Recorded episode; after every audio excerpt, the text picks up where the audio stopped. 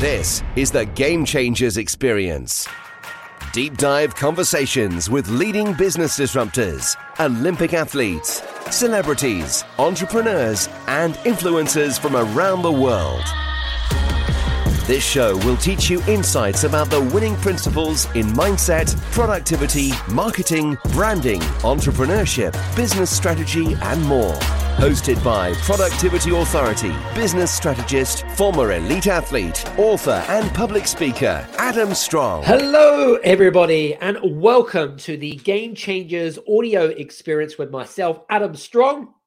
As you can hear, I've got a bit of a croaky voice already, so I apologize profusely about that. But anyway, listen, super excited about today's episode. We're going to be joined very shortly with my guest who's going to be talking about the crisis catalyst. Now, this particular gentleman, we've kind of been hanging out really. Uh, we've been working together in collaboration probably in the last just under a year now. And it's interesting because, you know, his name is Darrell Irwin. It's from uh, from the UK.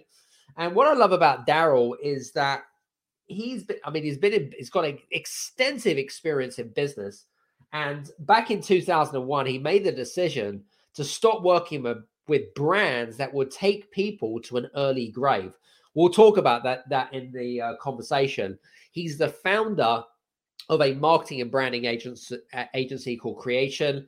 Uh, he's got his fingers in lots of different pies in digital marketing, and also software. He also just launched a movement which is all around humans, which is called Hum4ns. We'll talk about that as well. He's a best selling author. He uh, co authored the book Play the Game with myself and, and some uh, 16 other amazing people. He's also got his other book out called The Crisis Catalyst, which we'll talk about that in today's conversations.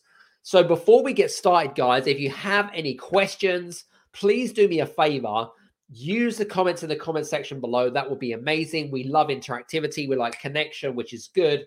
As you can see, I'm full of beans, full of energy. Always bring your A game to these types of shows, as always I do.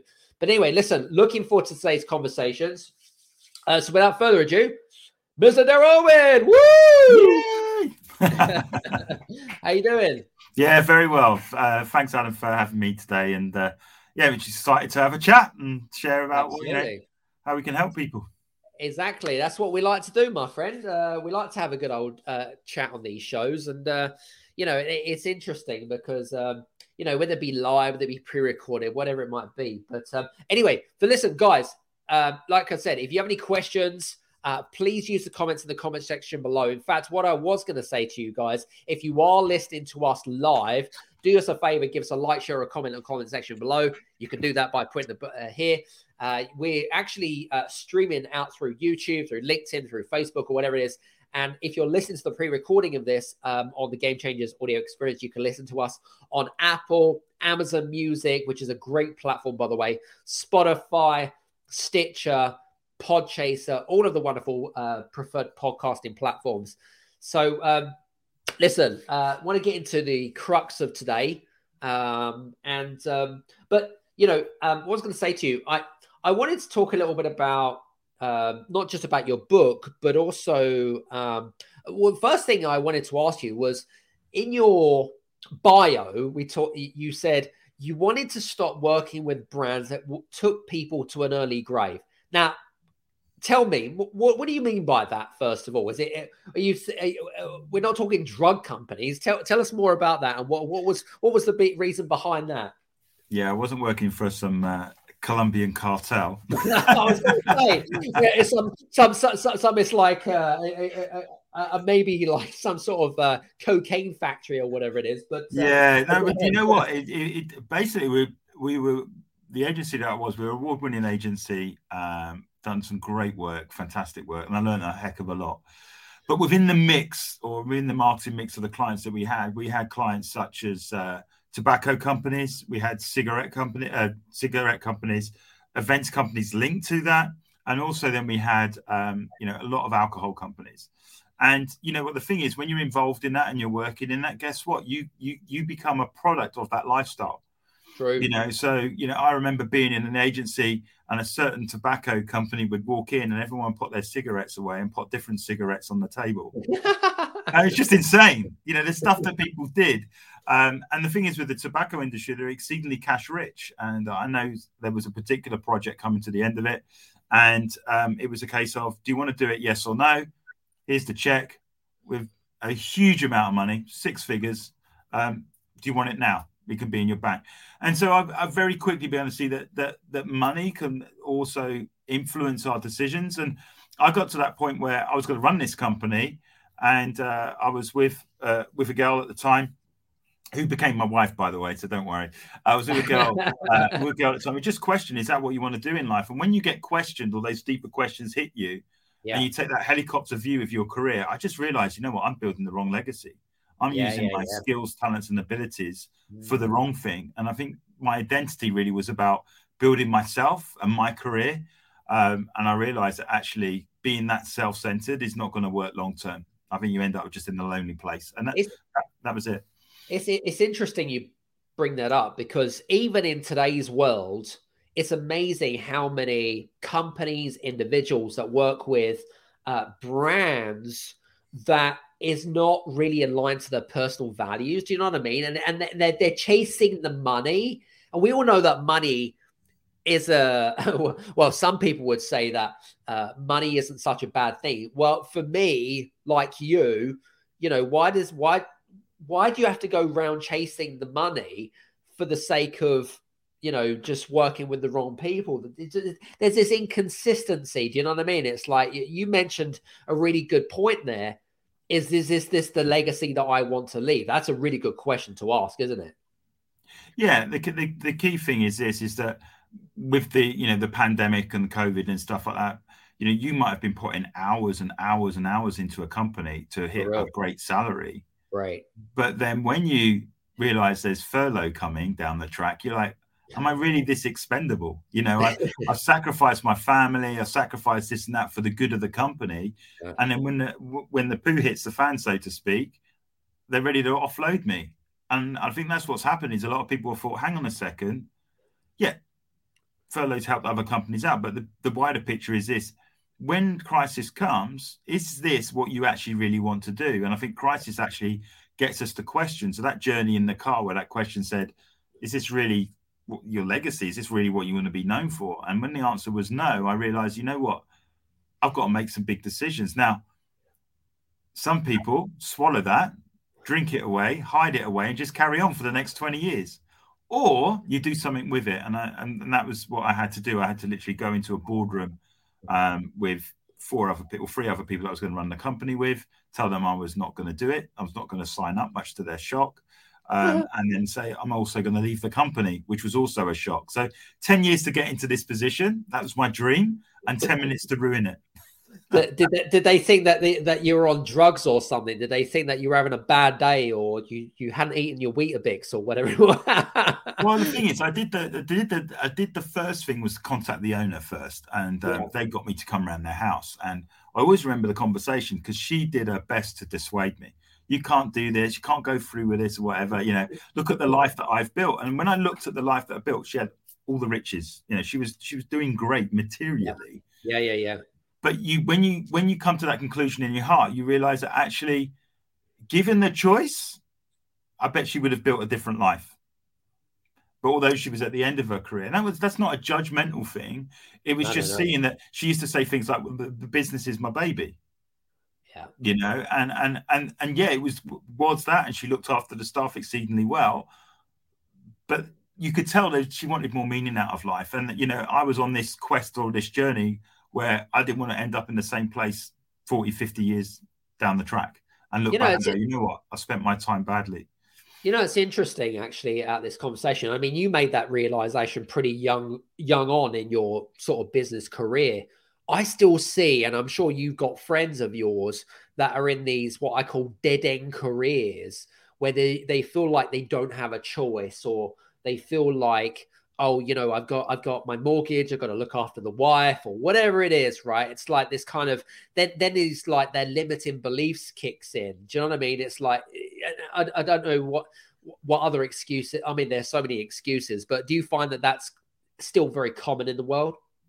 Yeah, one hundred percent. You know, obviously, before I started the agency, having quit there, I did a lot of freelancing, and I remember one particular conversation with someone high up within a big organization, and they said, "You know, I can't wait to get the house, the two cars, the dog, and then the three kids." That was their dream, and I remember inside thinking, "If that's it, shoot me now."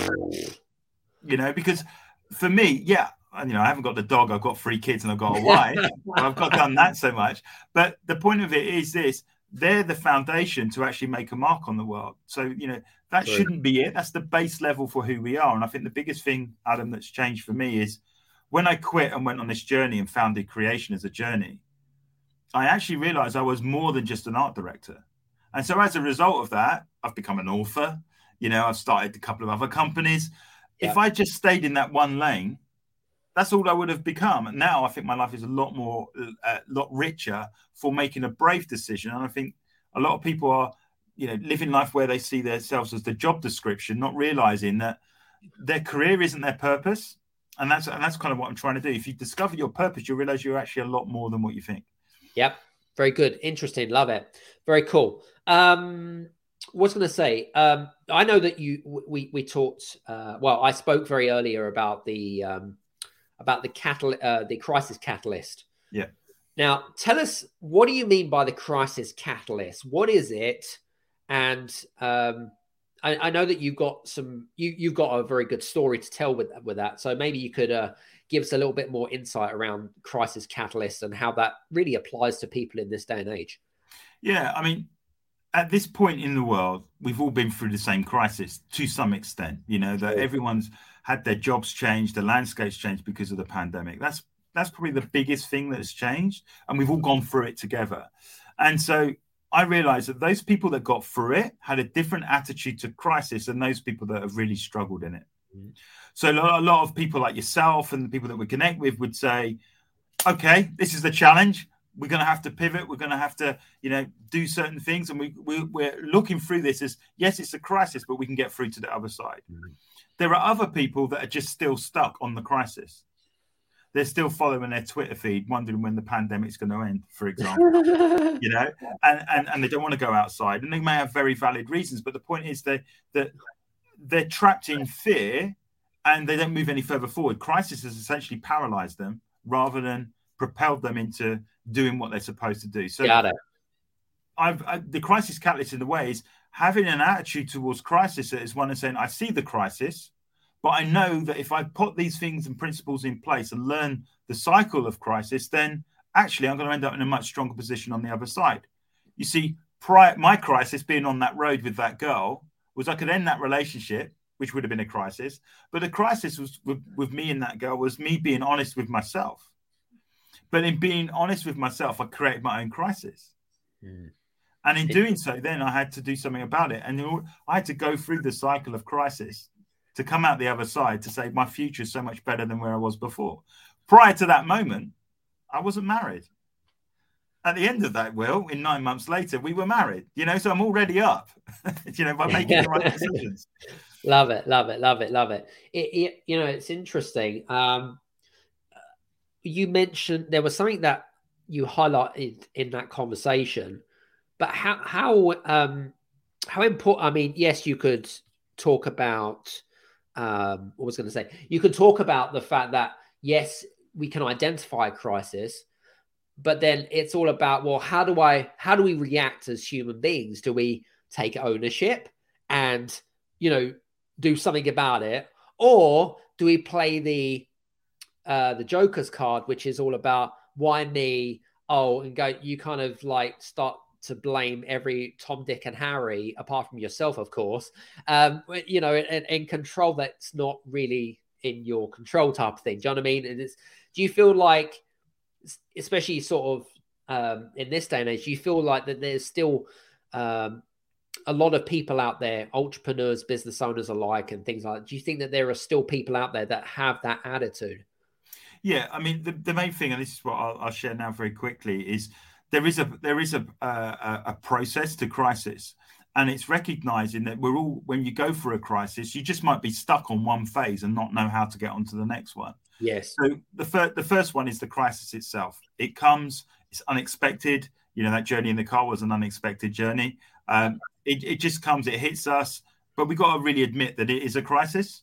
Yeah, okay, we're in crisis. Now, in the past, we used to see crisis as a negative thing, but when you can see it as a positive thing, it's like, okay, what's on the other side of this? The second thing is shock. When crisis comes, we often get shocked. You know, it's hit us. It may affect our emotions. We may not feel any emotion, but it's a shock. And you know, if you've ever been in an accident, it's natural. There is a shock process, and you know, essentially, a crisis is a trauma to ourselves that we have to handle. The third thing then is what I call is stretch. And this is often the biggest one. And when I talk to people, it's often where people stay the most in the stretch position. Is it's trying to hark back to the way things were before crisis hit, or moving on. And so you feel pulled at two different angles. You know, I want to go back, but I know it's impossible. But I want to move on, but I don't know where it's going to take me to. True. Then once you're out of that, there's this thing of from stretch you move into pain, and pain is where you have to deal with relationships. You might have to say goodbye to some people. You might have to change jobs, move country. That's not easy, and you're going through pain because it wasn't what you planned necessarily. But I need to go through it to come out the other side. Then we move into what we call is push. That you push the pain aside and you start gathering momentum. So you make some decent decisions or big decisions that mean I'm going to live this life. So if you know, for instance, if you lost a loved one, you have to say, you know what, I miss them terribly, but I'm still alive. I've got to push beyond that, enjoy right. the memories, but actually I've got to move forward. So yes, it's tough because you've gone through the pain, but ultimately you've got to you've got to push further forward. Mm-hmm. And then the mm. last three things are this: you move then towards the light. You can see the light at the end of the tunnel because life is starting to look a little bit different now it's maybe completely different to the way you lived it before, but actually there's hope there. Then you move into this place of I'm doing what I'm supposed to do, which is flow. You know what? I'm glad the crisis happened in a way um, because I can move on from it, or the crisis has happened and I've picked up the best bits from it so I can move further forward. So now I'm flowing. And once you're flowing and you're doing what you're supposed to do, guess what? You can now share that story, which what we call is grow with other people and say, you know what, I've been through a crisis. There is a way for it. Let me show you where. So the reason I shared those eight things is to say that everybody could identify on that list where they are right now when it's the crisis. And so it's not to avoid it, there's a journey to go through. So, question: You've identified a methodology or a or, or a cycle, right? Mm-hmm. And now people are going to be depend on where where our listeners are with regards to you know, within that sort of preferment, they, they might not be in a crisis, but it, for those people that are in a crisis, okay, uh, they're going to be in one of eight stages as you are as as you've identified. Can you go back straight back to the beginning, even if you got to stage five? You, you you know you're moving out of pain into push, if you like. Can at any time can you go right back to the start at any time? And if so, what what what's the cause of that? So I would say that you know this crisis is is a journey that you go through. You might experience different things that remind you of where you were at stretch or remind you where you're at pain. For instance, you've stretched and you've made the decision to push through and you said goodbye to some relationships and that person gets back in touch. You know, and you then you're faced with where you were back then in that moment and you have to deal with it. And if you've made a decision that I'm going to walk away from it, you just have to reinforce that decision. Mm-hmm. Because ultimately, if we do go back, sometimes it takes us back to where we are and we undo all that hard work. So I would say if the crisis becomes bigger, you're going to go through that circle again. True. You know what I mean? You just go through you might you might go through it again quicker, but you still go through the same journey. So let's say you've been through it, you come out the other side, you've taught everybody about how you've overcome this crisis, and then something similar happens. Guess what? You'll go through it, but you know what to you know what to expect this time. And where does fear play an important role in this? does that um I was going to say can that like put a bit of a roadblock within that journey of the cycle? Do you know what? I would uh, it, to some degree i think fear is often the bridge between each one of these stages. Because you know when you know like to go from crisis to shock you've got to deal with that fear. True. You know, am i going to live? Am i going to survive? Am i going to to go from shock it's like it hurts now. What what's happened to me? You know? Um, mm. from let's say from pain to push it's like i'm gonna have to deal with this pain but i don't know what the future looks like but i've overcome fear so i would say fear almost is like the bridge between each one of these stages even from seeing hope and flowing. You know, what's people going to think? Because there's this whole argument that a lot of people have fear of failure. I mean, a lot of people have fear of success. You know, what yep. will people think of me when they see my picture on the front of a magazine or an interview with Adam Strong? You know, oh look, there he goes again. Eh, you know, fear I think literally touches every one of those. Absolutely. I mean, if you're on the if you're on the front cover of the magazine with me or, or in the book, I mean, you, I mean, you, you, that's it. You're dominated. No, I'm joking. anyway, um, interesting. Um, love it. Very cool. Tell us. I know that you've already shared a story with us with regards to, uh, which was you know going back sort of twenty odd years. Are there any are there any um, personal stories or maybe someone that you've worked with that has gone through that cycle? What were the circumstances, and what was the end result for them at the end, or, or the end result for yourself? Well, it's interesting because obviously I have staff, um, yeah. and uh, you know certainly within the creative agency, I had my one of my team, for example, were approached by a recruiter, and he was my best dev. You know, he was also a great guy, and um, there was my crisis, and he's going through a crisis now because he's coming to tell me he's been offered a ridiculous amount of money. Yeah, um, he doesn't want to go, but the money's too hard to turn down. But when we actually talked and went through this, so we dealt with the shock and the stretch, yeah. we got to the stretch point where we actually had the conversation. Well, what do you really want out of life? Yeah. And actually said, I want to start my own company. Mm. And I said, okay, that's great. So we discussed it a bit more, and I said, well, then that, you know you've got to say goodbye to the team and that. And he said, yeah, I'm cool with that. I want to do that. But where we come to this push point, which was a place of agreement, was rather than wait three to four years earning loads of money doing a job that it wasn't really, you know, it wasn't amazing. It was it was just a great paid job. Great we could job. go into business together and speed the process up. So that's what we did. So that was the beginnings of our software company. So he's gone from the crisis to now owning the company without the risk that's really helped him. And so now, you know, because he's got a young family, we're now running together in parallel together we've been through a crisis together. We come out the other side, but we're both flowing now because mm. we're doing what we really want to do. So rather than work for someone, as in working for me, we're now working together. We're co-equal. You know, it's not me above him. We're literally partners, and and that's great. So that's that's like the working, like a working crisis. Um, in terms of people, uh, in terms of crisis, deal with them all the time. You know, we've got friends that go through crisis, and I just literally go, right, how can I help? And I take them through some of this process without them even realizing um, you know, and say, well, where are you at? This has happened. You know, you've got to deal with this, but maybe you just need to move on or change your circumstances. So I think it's become something that I've lived myself first, and now I'm able to show other people through it. Um, and often it's a job change. Um, it could be a, a, a, a, moving house. It can be a crisis for some people because that's where they put their thing in. Um, you know, or, or, or, there's trauma that's affected the family outside of the family that they're having to deal with, like a relationships breakdown. And how do yeah. I take them through that? So my world is quite varied outside of the work, um, and so we've got a lot of relationships that way. And yeah, I, you know, we're helping helping people through that crisis isn't the end. There's no full stop to the end of it. It's probably been, been the biggest thing. But yeah, from a work example, I, that one was we both ended up in a much better position because mm. we both sat down together and talked. Good story. Love it. Very cool. Now I know that you've got um, your own. Uh, call it story as such. I suppose it's more of your granddad's story, really, and your dad and whatever it is. And I know that you shared that with us with a, uh, within our mastermind group, and I thought it was a very powerful metaphor, if you like. Um, I'd love for, for you to maybe share that with some of our listeners and uh, how that kind of relates back to some of our conversations around around the the crisis catalyst.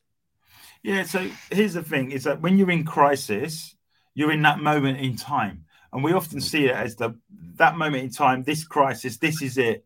But we what we don't realize is there's been a whole load of circumstances leading up to this moment, way beyond even your age and your years. And so my father uh, told me a story. Well, he told it to my son, who told us, and we couldn't believe we weren't told about it. Um, but essentially, my uh, my grandfather was a Seafire pilot, so it's essentially a Spitfire but landed on an aircraft carrier. and in 1941, he was land basically flying to land on the Ark Royal. And the Ark Royal, for many of you, if you can remember, got actually torpedoed uh, by the uh, by the Germans and sunk. Now, at a similar time before he actually got to land there, he's flying. Um, he's flying his uh, Seafire, and out of the sun come three Messerschmitts. Uh, they shoot them, shoot at the, shoot at them. One of the bullets goes through the floor of the plane, through his chin, and out the top of his head. Oh wow! he lands the Seafire into the sea. He's broken both his ankles. He gets rescued. In getting rescued, he's nursed back to health from a, a lady from an Italian family um, whose name was Joy. And Joy became his joy of his life because they ended up getting married. Wow, that's insane. Which is, a, which is wife, a, or, or, you know, a, that's a that's a big crisis. Damn. Yeah, exactly. But the point is, but while he was in the sea, he made that decision. He's, I'm not going to allow this to sink me. He pushed through. But had he not pushed through, I wouldn't be having this conversation with you. True. You know, and so that then led to um, yeah, Ian embraced joy. Uh, sorry, James embraced joy, and along come Ian, my father, and uh, my father went out. Uh, he was uh, he joined the navy. He was on HMS Hermes, which is the, one of the lead ships in the Falklands War. Absolutely yep. loved the job. Lost his kneecap on board ship at 21. He got the hangar doors went back, smashed his kneecap, shattered Ooh. his career. And, wow. and and this was his dream career. You know, he's gone. Man. Yeah. But he made a decision. He made he made a series of decisions, and and and you know he, he's done a variety of jobs. But he made a decision not to be a, a victim. Is almost say, well, hang on a minute, I still got my life here. I can actually impact people. So he ended up working with drug addicts and taking them out of them drowning in despair and helping them. And he essentially become an inspiration to me to say, you know, it doesn't matter what the crisis is, you can always do good at them in the midst of it. And then along come me, you know, who then quits this high flying job in 2001. and I'm thinking it's not sinking in the sea in terms of a Spitfire pilot, or it's not losing your career. I've still got my hand, hands and my eyes and, and my mouth, and I still communicate. But the point of it is, is that each one of those people, when the crisis happened, their life changed dramatically. But you know, they put their they put they put their investment of time and their resources and talent into people where they can do the most impact. So you know, my grandfather's inspired my son. Um, my dad's inspired me, if you like, and and and just showing me that you know, doing good is the right thing, and yeah. that you can win doing good. And if you chase uh, if you chase impact rather than income, somehow the income will take care of itself. It's interesting because um, uh, I was. Uh, what's really interesting off the back of this conversation, I mean, you've given some, you've given us some great uh, stories. You shared some great stories about that, and and I suppose what I was going to say is let the saga continue because obviously you've got three generations there now. You've got the fourth one. Probably your kids. You'll be t- they'll be telling the same story in twenty years' time. Oh, but my dad and my great grandfather. Yeah, but this is uh, Adam. This is one of the things. So you know, prior to the pandemic, we recognized that our kids were not flourishing the way that we would want them to flourish. It wasn't that academically, there may sure. have been a few struggles here and there, but sure. as people, they weren't happy in themselves. So we made a we we made a decision that was their crisis point where our eldest come to us and said, I'm not enjoying school, it's a nightmare, blah blah blah blah blah. Dad, how about we homeschool? And we made that decision and we took them out just before the pandemic. They're still homeschooling now. Um, the kids absolutely love it. Obviously, before pandemic and then going through the pandemic, we were seen as geniuses because how did you know? Um, it wasn't we had no inside track. We just made this decision that actually kids being happy in education need to go together, not not to separate the two. And you know, we're educating them. We're educating them in a way that we believe is going to set them up to be more entrepreneurial, to be successful, to embrace risk. And they took the biggest risk essentially by leaving the, the safety of a comfortable environment, but wasn't really enriching to now embrace something far different. So they've already experienced us doing essentially the unconventional, but you've got to do the unconventional to live an unconventional life. I mean, most people, most of the kids in this day and age over the last 18 months have been homeschooling themselves anyway. So, um, yeah. but yeah, I mean, listen, that that's a, that's a whole new can of worms to open up there. But um, interestingly enough, there's one question that really um, got my thoughts going here, which is you call your the crisis, you see crisis as a catalyst. Yeah. What do you mean by the word catalyst? Because I mean, I think I think the impression is very different from different people. But what do you mean by as as, as a catalyst? Yeah. So so I would say it's our it's our attitude to crisis that determines if it's a catalyst or it's the end of things. Got it. Yeah. And so when I see crisis happen now, because I've been through it enough times and I recognize the journey of it, I'm like, ah, something's changing, but on the other side, it's going to be good. So I approach it in a positive mindset, then necessarily begin to fear it. Now I know I've got to go through certain things to go through this, but it gives me a hope from the outset to say, I don't like it, I might not enjoy it. But like if you have a crash in your car and you were looking to replace that car at some point, guess what? Now's the time to do it. You know, it's that's it's it's having that mindset to say, well, I've always wanted to replace this car, and now I've had an accident. I'm going to have to do it. Um, so that can accelerate things. So for me, the crisis is the crisis catalyst is seeing it positively rather than negatively. Love it. Very good. Uh, for you guys that are listening in, by the way, if you have any comments or any questions uh, for Darrell, do me a favor, give us a like, share, or comment in the comment section below. Uh, we are broadcasting out on uh, YouTube, LinkedIn, Facebook, all the other good platforms as well. Or if you listen to the pre recording of this, uh, you can also reach out to Darrell on his social media links, and those will be on the ones uh, below.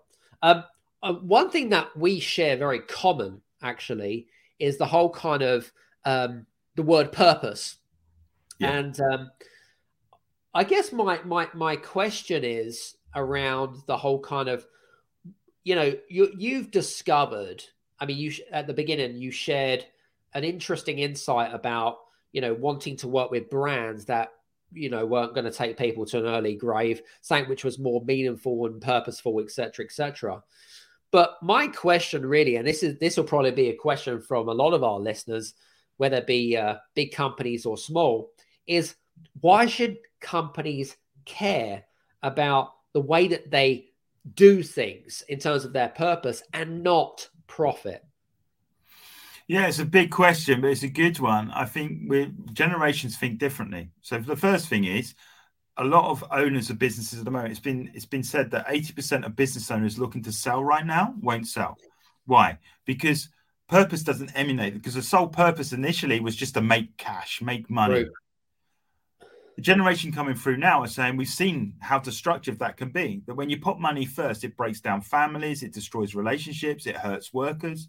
So people have looked in and saw Generation X, let's say, and go, well, you know, they've got a few scars on their back from working in those companies, but they've come out of it or emerging out of it saying, no, we've got to do better. And then you've got the generation which we call the millennium generation and now Gen Z coming through there saying, we want to make an impact. That's the sole motivation for us to get in a job. All of a sudden, that journey or that thing comes through and say, well, as business owners now, if they want a, a, a business that transcends the generations, they've got to put purpose at the heart of it. And so the best place to go to, even if you are older, is to find out that when you said you wanted to earn more money, why did you want to earn more money? What did you want to do? Yeah. Because it wasn't all about the money. It became all about the money. But if you dig deep enough it down, it might be to discover a new product, or it might be to, you know, stop someone hurting or healing people or whatever. And and be and back in the day, you couldn't say those kind of things because that was all too touchy feely.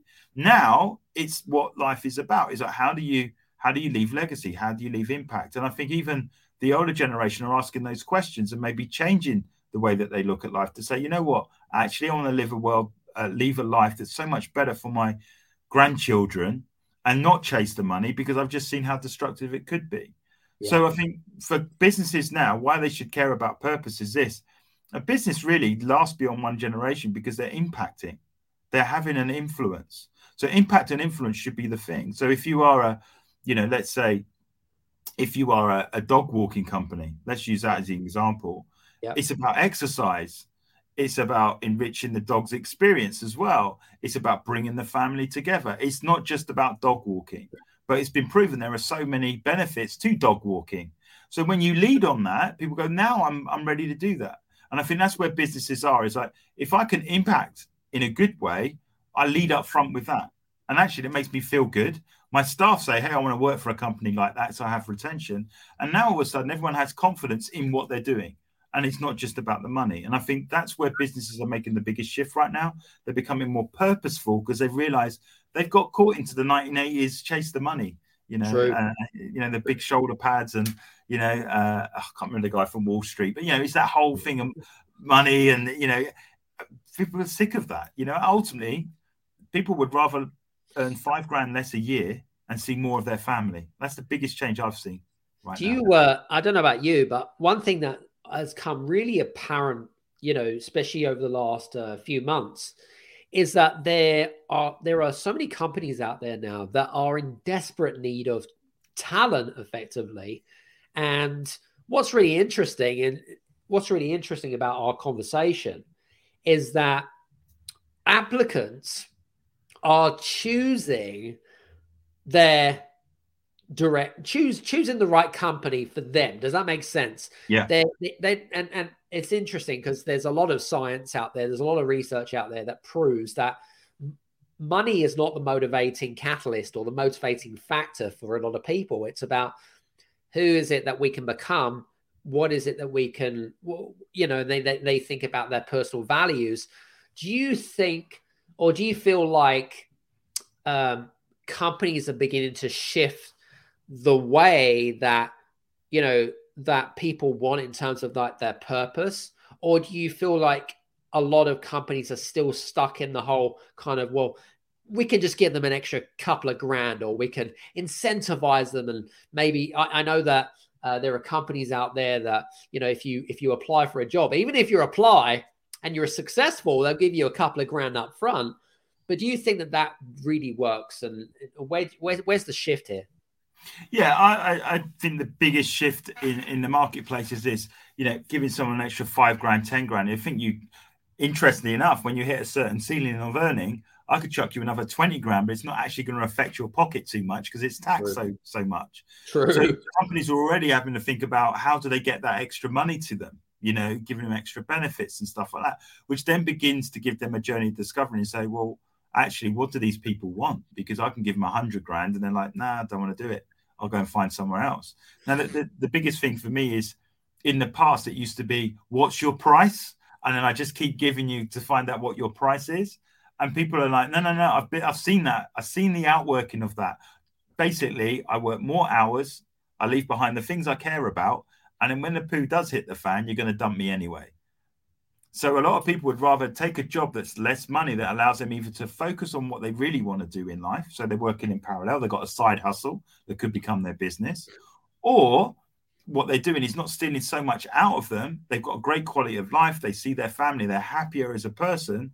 And actually, you know, life is more than just work. So they, they're all of a sudden think, I'm living purpose and their purpose. They might be working in the charity that gives them more time to do that.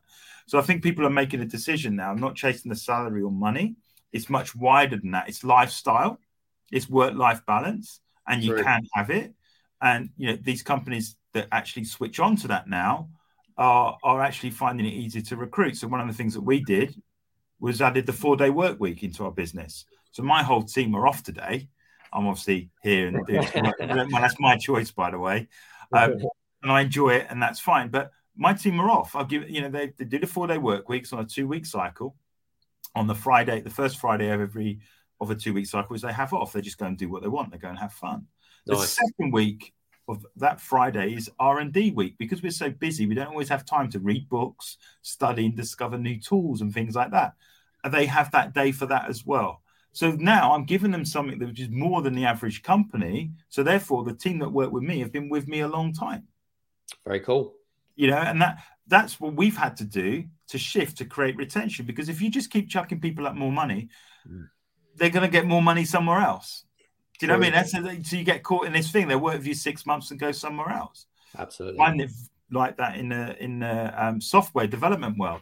At the moment, people are just being thrown loads of money, so they're saying yes, yes, yes, yes, yes. But we're coming to a thing where people are saying, "Well, actually, I want to develop with meaning. How do I impact it?" So all of a sudden, there's a we come full circle again. And I think for companies that are to be successful, they need to recognize that it's not just about income, it's about work life balance, it's about achieving purpose, it's about creating impact. And those people that are struggling to recruit, chances are they're not communicating their mission, their vision, their values, why they're doing, their impact, and they come across as a very old company. And so yeah. when you see it's all about the money, there's a reticence there because they know they're just going to be a number. Yep, agreed. Now, for individuals and companies alike, if they're convinced by our conversations, uh, well, we're hoping that they they've got some sort of, uh, I suppose, facts, I suppose, with regards to uh, understanding more about okay, so I want I, I made the decision. I want to become more purposeful. Mm. How do I go about doing it, Darrell? Any any tips there? It, it, it, it's a case of going back. It's getting some reflection time. Go out for a walk. You know, just yeah. shut yourself away, kind of thing. Yeah. And just reflect back to your childhood. What was it that you used to do that you forgot to eat, but you enjoyed so much? Pizza. what I'm saying, what I'm saying is you're so like you there's dinner on the table and your mum's having to call you for the 15th time because you're doing something that you absolutely love and enjoy. And it might be in sport, it might be running around, it might be talking yeah. to people. There's some great clues in that.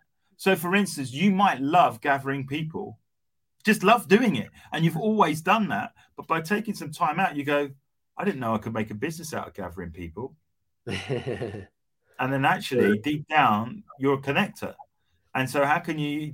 You were brought on this earth to be a connector. So, how do you now connect other people and maybe take that brave step to starting a business from it? And all of a sudden, now you're living life on purpose. And very quickly, you'll find that those five, ten years of looking for that one thing, because you've gone back to the thing that you enjoy, all of a sudden everything begins to make sense. And then you're faced with that crisis. Now, do I quit? Do I do it as a side hustle?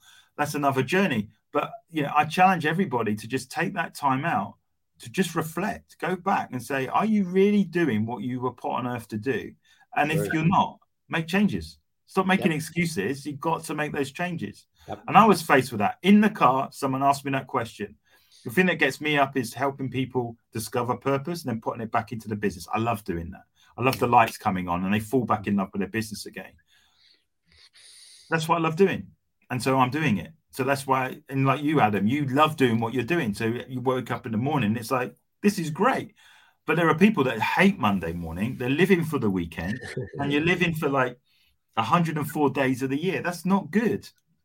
Yeah, if you are one of those guys that hates Monday morning and can't wait till Friday, uh, Friday afternoon because it's the weekend, you need to change your career or at least change your job or whatever it is because you're doing the wrong thing. Come on. Exactly. You just got to look at you got to look at yourself in the mirror and say, "Am I happy where? Am I happy in where I am?" Now, listen, we're all on a journey. I look True. in the mirror and go, "No, I'm nowhere near where I want to get to," but I know that I'm doing what I'm supposed to do right now in this moment.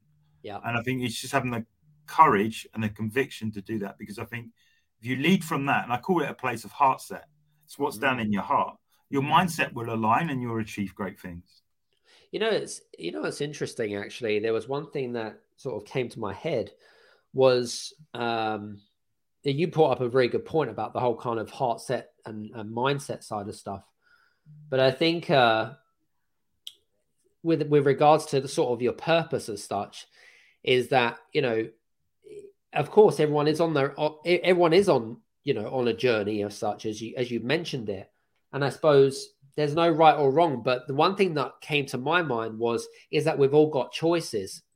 You know, the human beings are the only people on this planet that have got one thing, and that's choice. Yeah. You know, and and, and I use that as an analogy, right? Because the because we have got choices, it means that we can do whatever we want to do. Okay. Because everyone wants to, they desire to be successful, they desire to be happy, they desire most people like to help others, you know, that kind of stuff. But again, I suppose it all goes back to kind of knowing, you know, and, and I talk about this a lot actually, Darrell, perceptual self-awareness.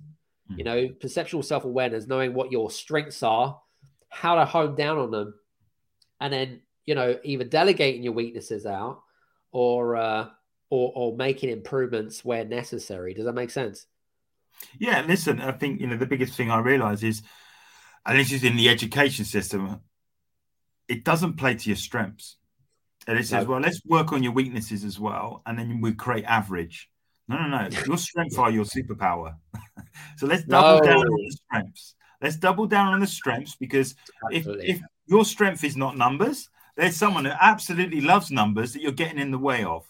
So yep. give them a job or they start an accountancy firm and you employ them. They're fulfilling True. their purpose and you're fulfilling yours. So 100%. I mean, this is often what it is. We're we're trying to do so many things when in fact we just need to find our superpower, stick to that, and then get out of the way of those people that it is their superpower and go and find them. It'd be like, Adam, do you know someone who's an absolute superpower in raising finance? Yeah, I do. Great. Then let's go find them and involve them with me because that's yeah. not my strength. Yeah. It's, it's, like it's, it's like saying with any anyone, any entrepreneur, business owner, they wear so many different hats. You know, trying to be the jack of all trades, master of none, as I like to call it. Right? It just yeah. doesn't work doesn't work, guys, right? Get that through your head. It doesn't work. Okay. So you can you, so so I said this way. I'm a I'm a a sole founder, or you know, with, with Claire, we started Cre8ion. So yeah. you know, it's owned by us because I'm absolutely trained and know that industry inside out. Yeah. But with the other companies, I've gone into business with someone else who are experts in that area. Yeah. And what I know I can bring to the table. So you know, if you're not an expert in that area, it's not fully your superpower. Far rather find a co-founder that is. Absolutely, piggyback off that. Yeah, exactly. So if you're an absolute expert in the career, then yeah, be a sole founder. But if you if you are good in one area, but you know there are weaknesses that you need strengths in, so like with software, for example, very creative, coming up with ideas and putting it together. But I need someone technical to execute it. Andrews is your man. He's very creative technically, but the two of us working together, can produce some great projects. Very cool. Love it. Listen, enjoying our conversations. Love the conversations that we have in, but I'd love to know more about um, if you could tell some of our listeners about where they can grab a copy of your your book or wherever it is. Where where's it available?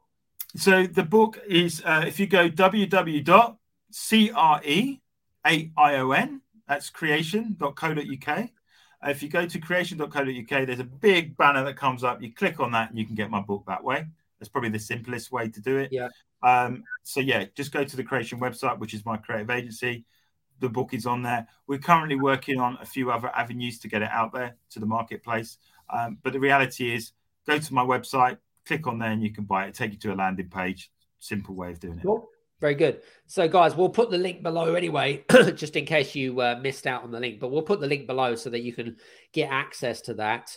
And uh, and obviously, as you can see on Darrell's background, you've also the co-author of uh, Play the Game, which you'll see on on there, so you can see the copy of that as well. But we don't talk about that because that's yeah. Anyway, so that's all good. Listen, uh, Darrell, just want to say thanks very much for being on the show today. Had lots of fun, lots of great conversations. Uh, so thanks again. Really appreciate it. No, I really appreciate it, Adam. And uh, you know, as I said, it's been it's great to talk about crisis. Great that you you you're, you're helping people become game changers. And thank you so much for the opportunity. Awesome. Very good. So, listen, guys, if you have any questions as well with regards to today's conversations, feel free to reach out to Darrell, and his links are on the link below. You can do that by clicking on his links below and just mention the podcast so that they he knows where he can kind of make two and two together. So, listen, from me and Darrell, hope you've enjoyed today's show, and we'll see you again on the next Game Changers audio experience. Take care see you soon. Thank you so much for listening into today's show. I hope that you have enjoyed today's show. Just a reminder we love creating this amazing podcast show. It wouldn't be as successful if it wasn't for you guys. So, we want to make sure that we would love it if you would be able to reciprocate and write an amazing, whether it be a one star or five star review. If you're listening to this on Apple, go to Apple on iTunes and go to the Game Changers audio experience, leave a one or a five star review, whichever you prefer. If you're listening to this on Android, whether it be on Amazon Music, Spotify, Google, Stitcher, and all the good Android platforms, go to podchaser.com. That's podchaser.com and leave a one or a five star review on there. We'll be extremely grateful. Thanks very much for tuning in. We've got some great shows coming up. Cheers.